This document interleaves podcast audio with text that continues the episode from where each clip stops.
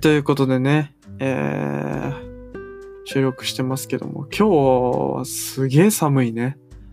うん。まあまあまあ、えー、一応ね、やってきますけども、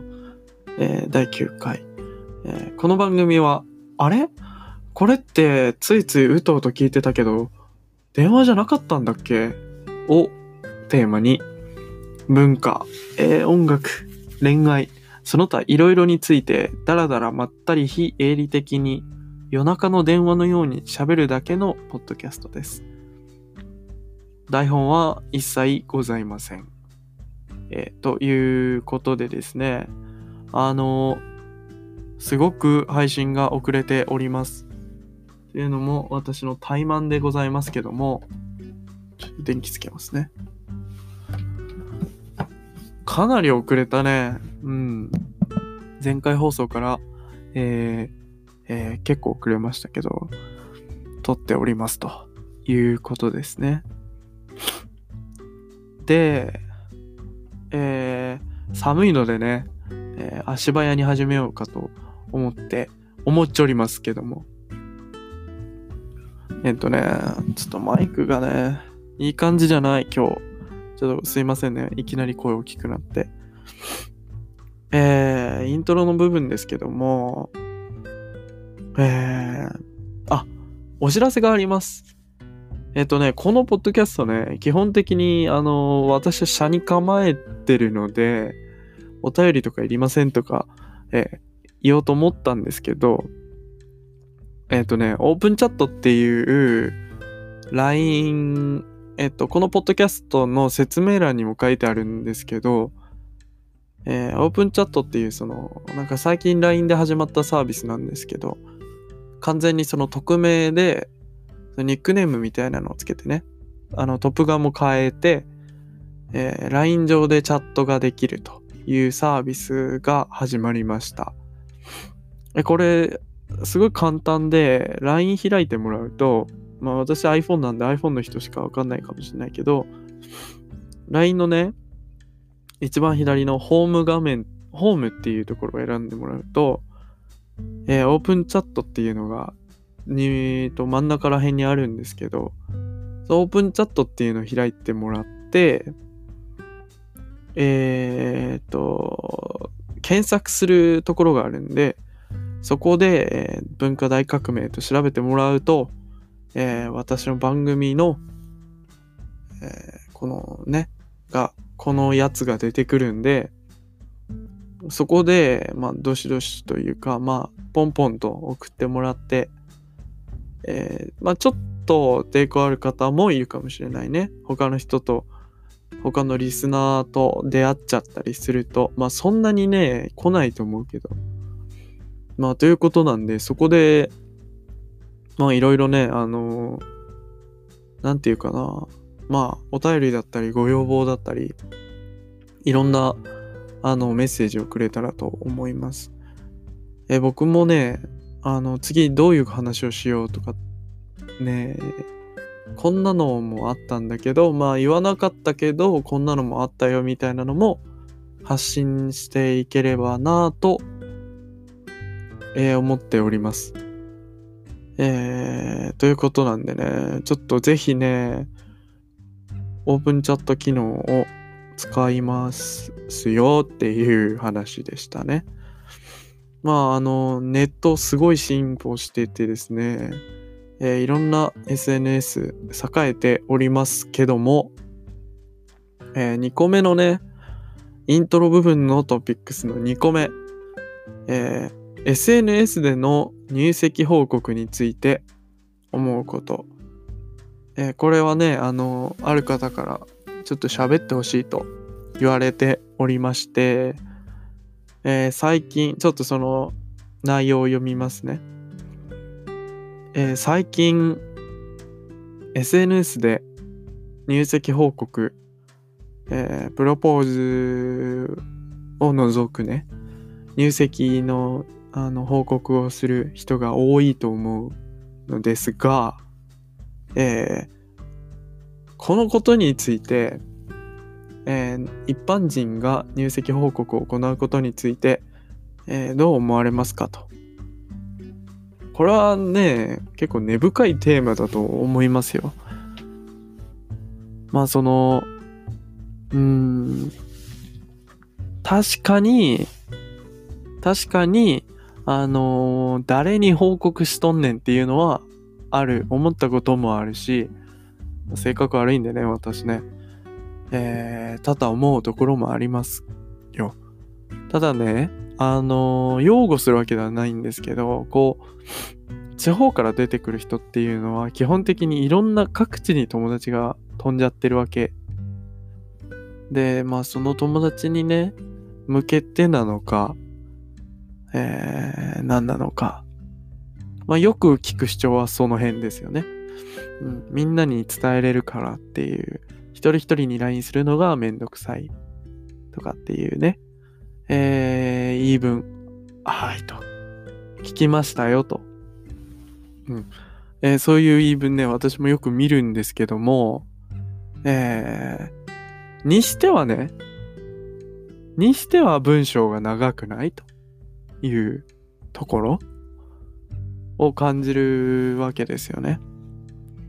えーしかもね、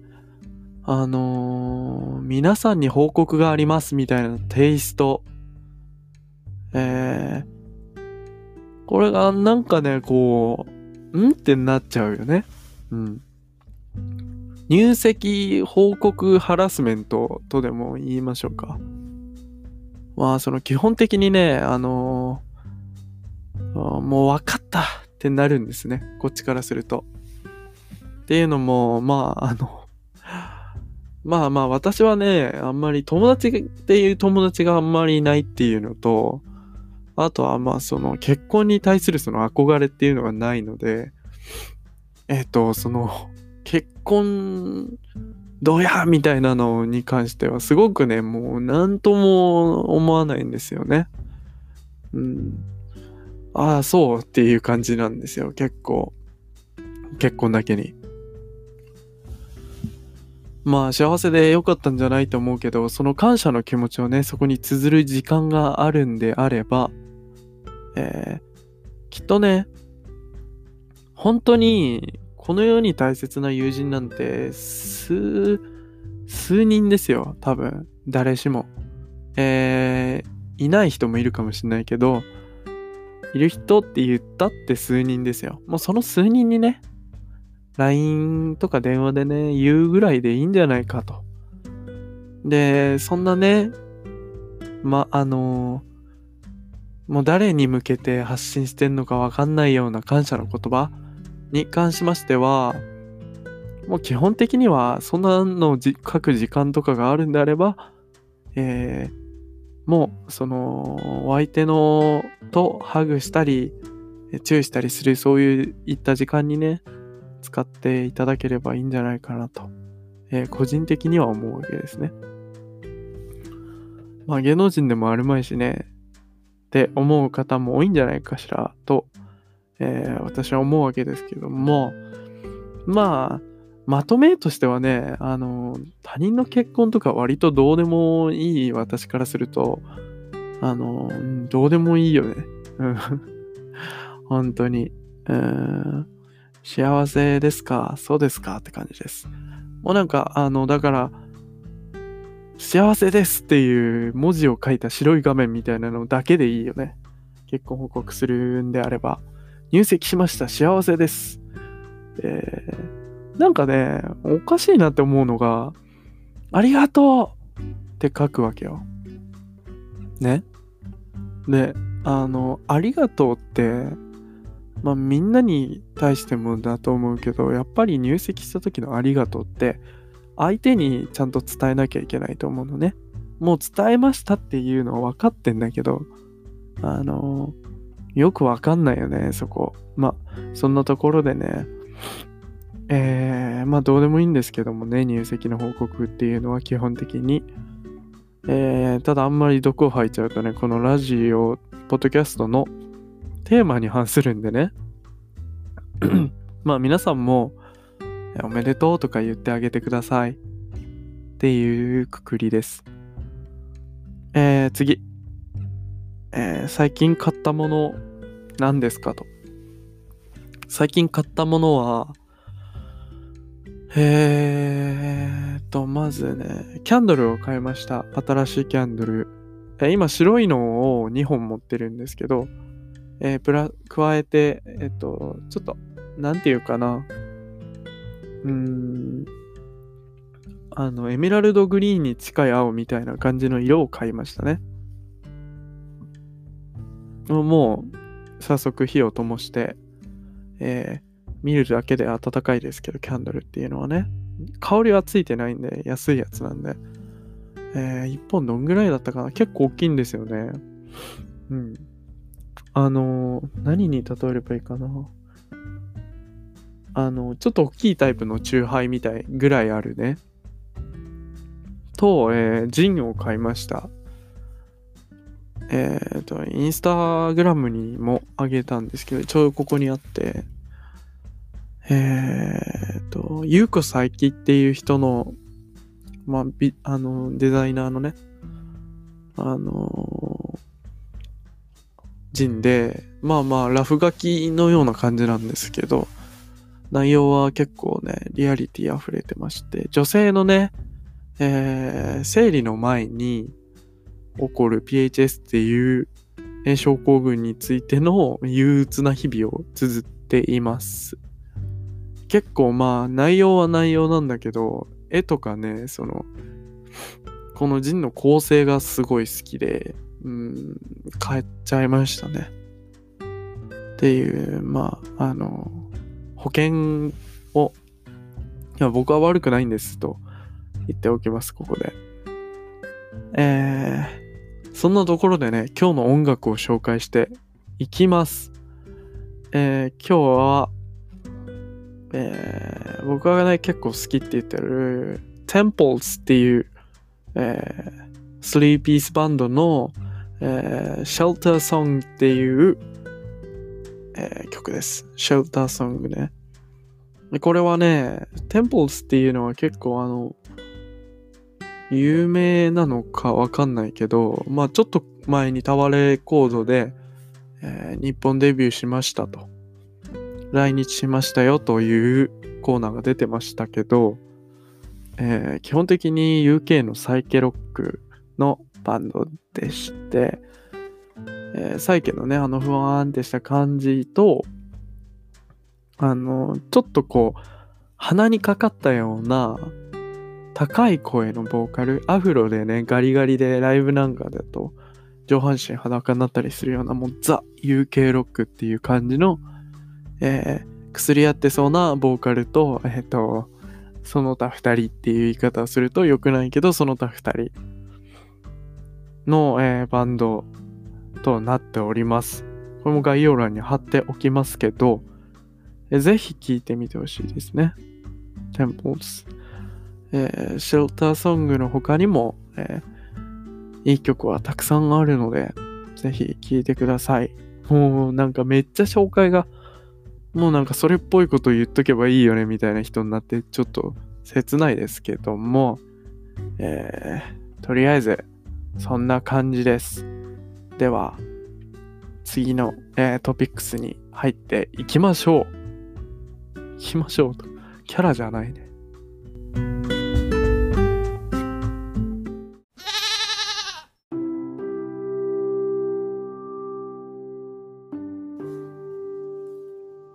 はい。というわけでね、さっきジンを買ったっていうような話をしたんですけども、あの、最近ね、こう、ポッドキャストとかイラストとかをしてる中で、まあまあ、私、空き時間に結構 YouTube を見るのが好きなんですけども、いや、あの、今の語弊がありますね。YouTube を見るのが好きっていうか、YouTube を見ているんですけど、あの、素敵な動画をね、海外のえー、YouTuber さんの動画をよく見てて、編集だったりね、この音楽の、音楽、選曲だったり、こう、色とか、編集全体の構成みたいなのをね、すごく、わーって思うことが増えたわけよ。うん。っていうのも、今までとやっぱそこはちょっと違うなって思うんだけども、あの、今までってやっぱりね、素敵だなって思ってただ見るみたいな、視聴者としての、あの、受け手としてのね、感想だったわけですけども、こういうあの、何かを作ったり、何かを始めようっていうことを始めて以来ですね、あの、YouTube とかの見方が変わってくるわけですよ。うん、特にね、動画編集の仕事をちょろっとだけしたしてた時期もあったので、えっ、ー、と、基本的になんか、おーっていう編集の仕方とか、えー、なんだろうな。あそこでそういうエフェクトをかけるんだ、みたいなところを単純に見てしまうようになって、えー、最近ね、すごく、あのー、動画の方も始めれたら素敵なだ、だなぁなんて思ったりもしております。えー、とはいえね、あの、することがすごいたくさんあるので、イラスト描いたり、ポッドキャストも撮らなきゃいけないし、えー、かといって本業の方もね、おろそかにもできないので、えー、ちゃっちゃかちゃっちゃか働いてますよ。朝から晩までね。なので、まあ、あんまり無理しない程度に、時間のある時にやろうかななんて思っておりますけども。えー、まあ、近々ね、始めてもいいのかなって思います。じゃあ、お前はどんな動画を撮んだっていう質問があるかと思いますが、えー、冒頭にも話した通り、さっきね、ジンを買ったって言いましたよね。最近ね、ジンとかをすごくね、あの、結構簡易的な、まあ、見た目すごいラフな感じで描いてるジンとかが好きで、うん、もう見てる中で、あって思ったのが、あの、動くジンっていうテーマあすごくなんかいいんじゃないかなって思って。まあその、うん、まあ、一心上の都合からあんまり顔は出せないので、今はね、あの、ジンならまあいいじゃないですか。で、こうやって喋るのもできるので、まあそのイラストも描けるしっていうところで、ジンと喋るのを、えー、YouTube でやったら、いいのかななんて思ったりもしております。うん。まあちょっとすごい時間かかるんだろうけど、最初のうちは。あの、まあこんなにね、このポッドキャストは30分近く喋りますけど、まあジンとかも編集が大変なんでね、えー、動くジンは、まあまあまあ10分前後の動画を上げれたらななんて思って今いろいろね、音源だったり、動画の編集アプリだったりね、いろいろ探してます。えー、メモを、iPhone のメモがパンパンになるぐらいいろんな、構想を書いておりますけども、まあまあ、これも、あのー、ぜひ、あのー、そんなに遠くない未来だとは思いますので、ぜひ楽しみにしておいてください。実現するかしないかはわかんないけどね。うん。まあまあ YouTube はそんなに簡単ではないですけど、まあ、うん、できたらいいななんて思っております。っていうところでね、うん、まあ皆さんもね、せっかくオープンチャット作ったんで、どんな動画がいいとかっていうのがあれば、ぜひ聞かせてほしいなぁなんて思います。今日ね、なぁなんてってすごい使うと思うんですけど、今、カウントしてないんですけど、多分8回ぐらい使ったのかなと思います。えー、なぁなんて思いますけども、そうね。なんで、まあぜひ、動画についても皆さんどしどし、あの、こんなのいいぜ、みたいなえー、多分男性のリスナーはほとんどいないんだろうけど、えー、こんなね、気持ち悪い感じでまったり喋る男の声男は聞くわけないからね。あの、物好きな方が聞いてくれてると思いますんで、ぜひ、ね、ぜひ、えー、清き一票というところでですね、次のトピックスに移りたいと思います。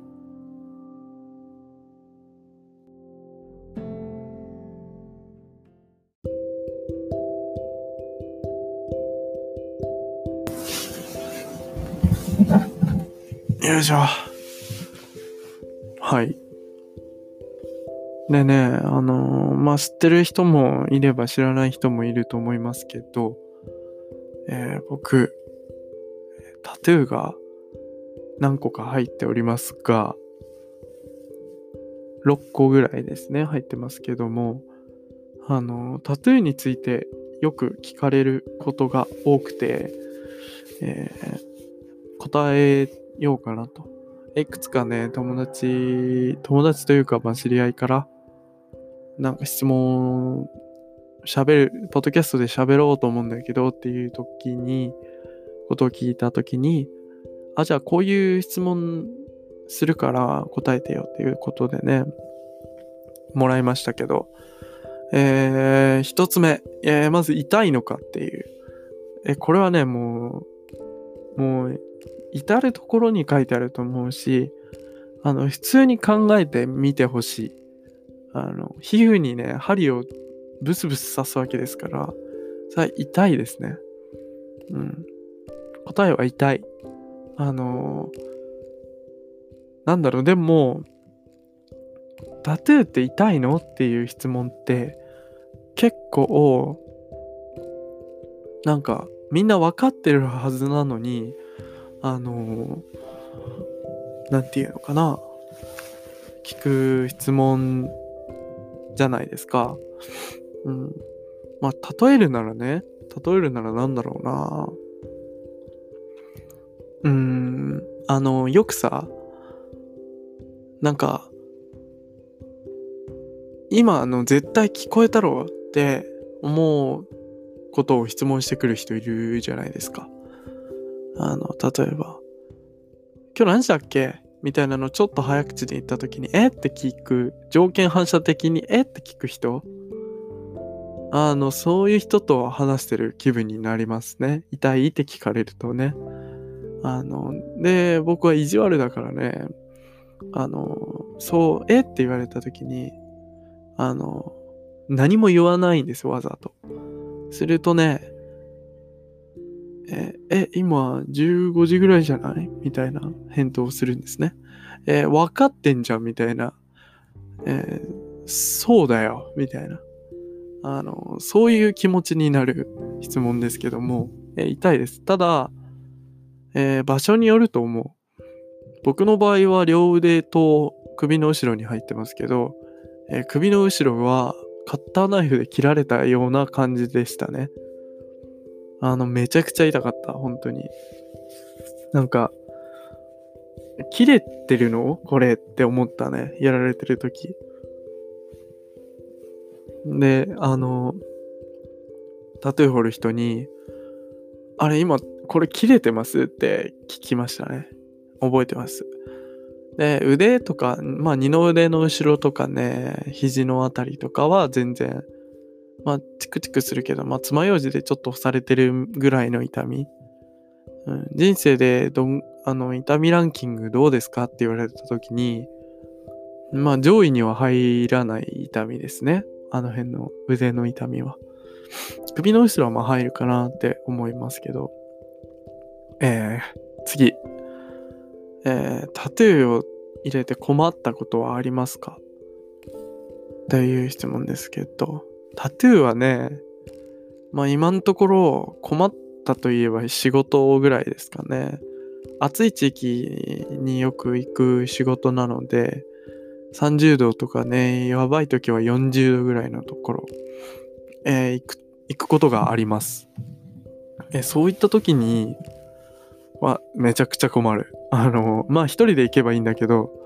で、そこの現地のね、ローカルのスタッフとかは別に、あの、気にしないけども、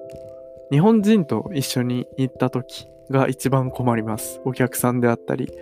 営業の日本人であったりね。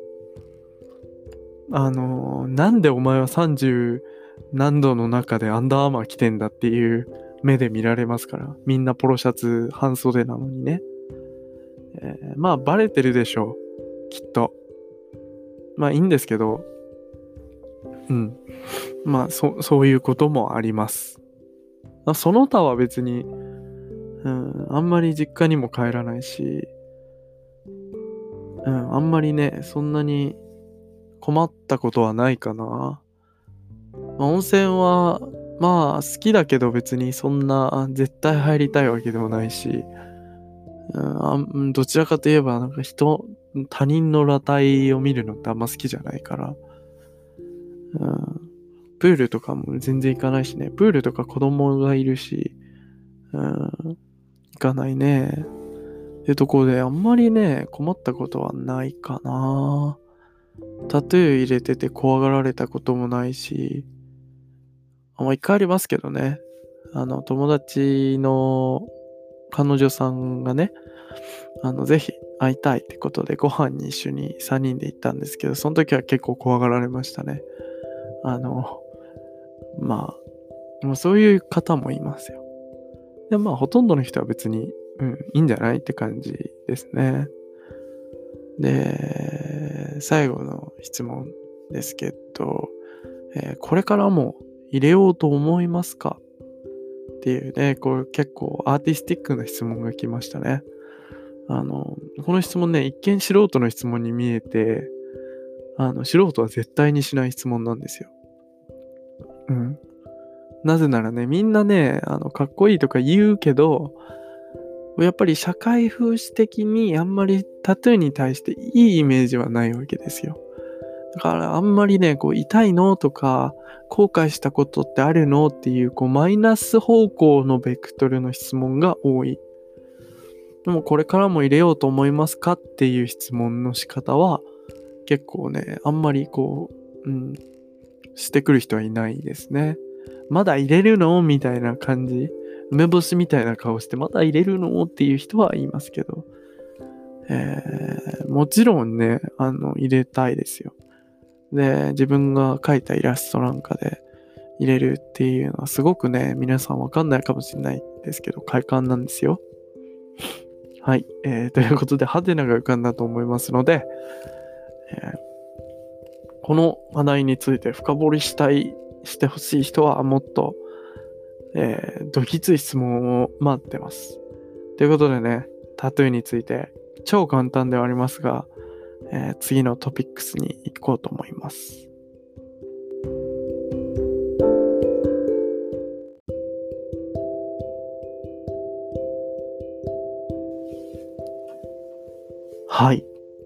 敵なお部屋計画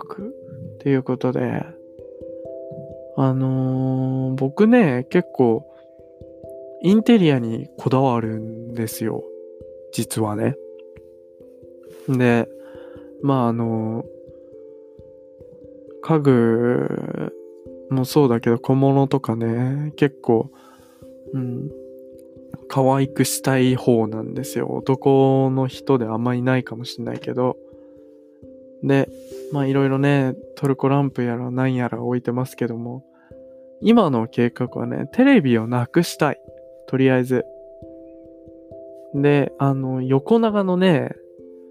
あの、ちょっと高めの、背が高めの机を壁にこう、ビローンって長めに置いて、そこにパソコンだったり、ね、えっ、ー、と、iPad だったり本だったりね、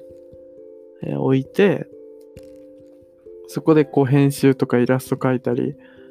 えー、本読んだりっていう作業をね、したい。なんかあの、スタバの、スタバとかさ、いろんなチェーンのカフェに、の壁沿いに置いてあるような、ああいう、ちょっとこう、ウッディな感じの机ですよね。をこ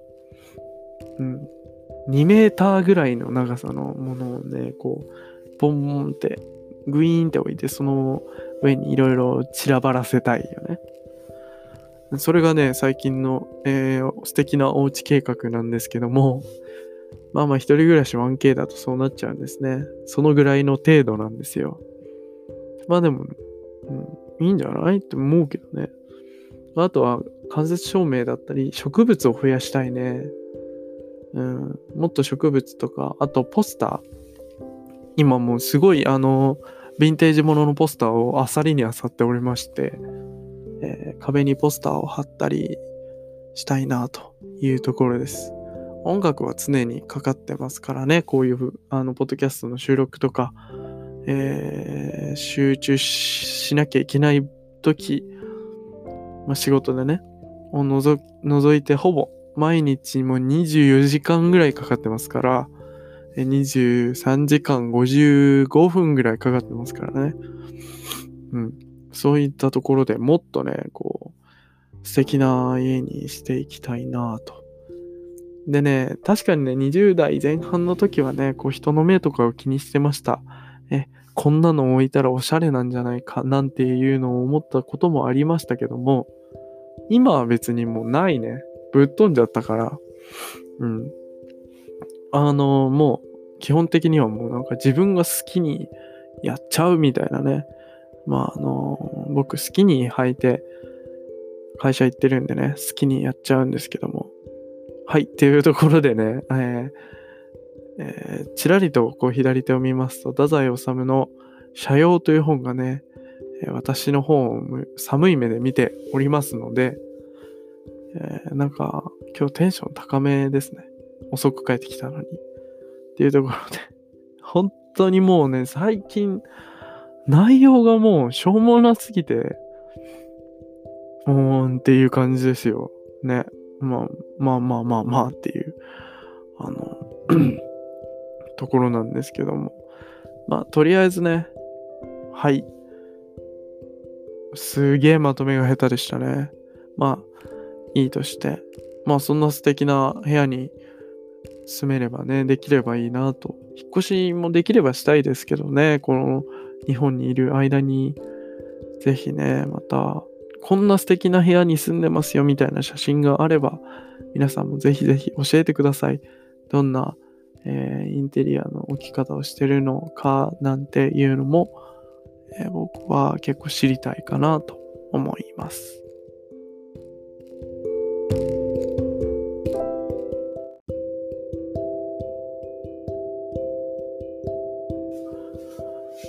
はい。ということで、えー、最後のトピックスになりましたよというところです。皆さんね、まあこのポッドキャスト何回か映画を紹介していると思いますけども、皆さん何かこうしたいことがたくさんあったりとか、素敵なことに触れたいななんて思う時に見る映画は何でしょうか？えー、僕の場合は、この前ね、いつだったっけな、去年の6月ぐらいかなと思うんですけど、えー、新宿のね、あの、武蔵野映画館っていうちょっとマイナーな映画を、あの、不定期か定期かわかんないけど放映してるね、マイナーな日本以外の国のが結構多くて、うん、のを、でやってたんですけど、さよなら退屈のレオニーというね、あのー、映画を見たくなることが多いんですね。その、それを見て以来ね。あのー、この映画ね、結構ふわっとしてます。で、あの、わかんない人には本当にわかんないと思う。うん。え、何これってなる人もめっちゃ多いと思います。正直ね。うん、まあどういった映画かっていうと、えっと、カナダだったかな？に住む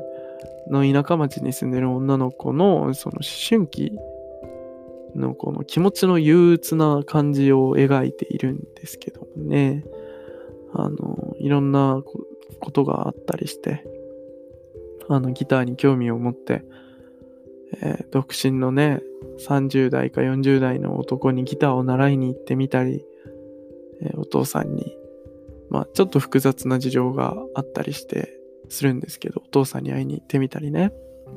っていう、まあ本当にただ単に日常を描いてて、その中の彼女の心情の変化とか、逆にその、彼女がもたらす周りの人の心情の変化とかね。